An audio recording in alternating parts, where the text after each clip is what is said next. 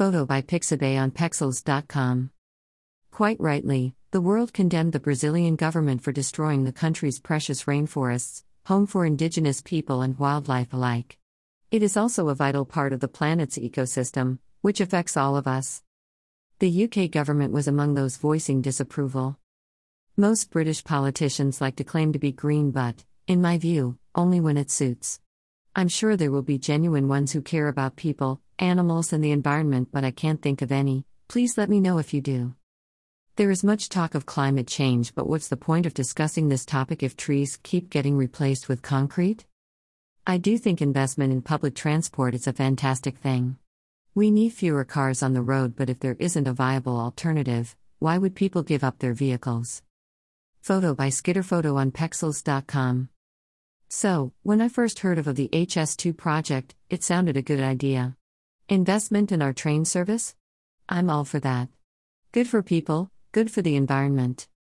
Oh. Maybe not. The HS2, which could cost 85 billion pounds, 30 billion pounds over budget, is supposed to make the train journey from London to the north of England quicker. But it will be at a cost of 34 ancient woods, 56 hectares, along the London to Birmingham leg of the route.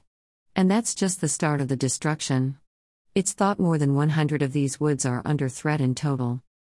The contractors are due to start felling the trees next month, even though a spending review is underway and this expensive project may not even go ahead.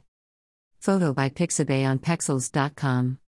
According to the Woodland Trust, if the woodland destruction goes ahead, this will wipe out all the barn owls breeding within a mile of the new line, either by destroying their habitat or collisions with trains. That's more than 100 owls, an estimated 1% of the UK population. Photo by Mark Broadhurst on Pexels.com. Another rare species is Bechstein's bat, which roosts among the remnants of the medieval forest of Bernwood, now under threat. The intelligent thing to do would be to use the money to improve the existing railway and make public transport in general more affordable and reliable. But I sometimes wonder about the intelligence of those running the country, and unfortunately, while Brexit distracts the electorate, billions of pounds will be wasted and a vital habitat will be vandalized. And for what? A slightly quicker journey to London? So maybe it isn't just the Brazilian government which is guilty of environmental vandalism and crimes against precious forests.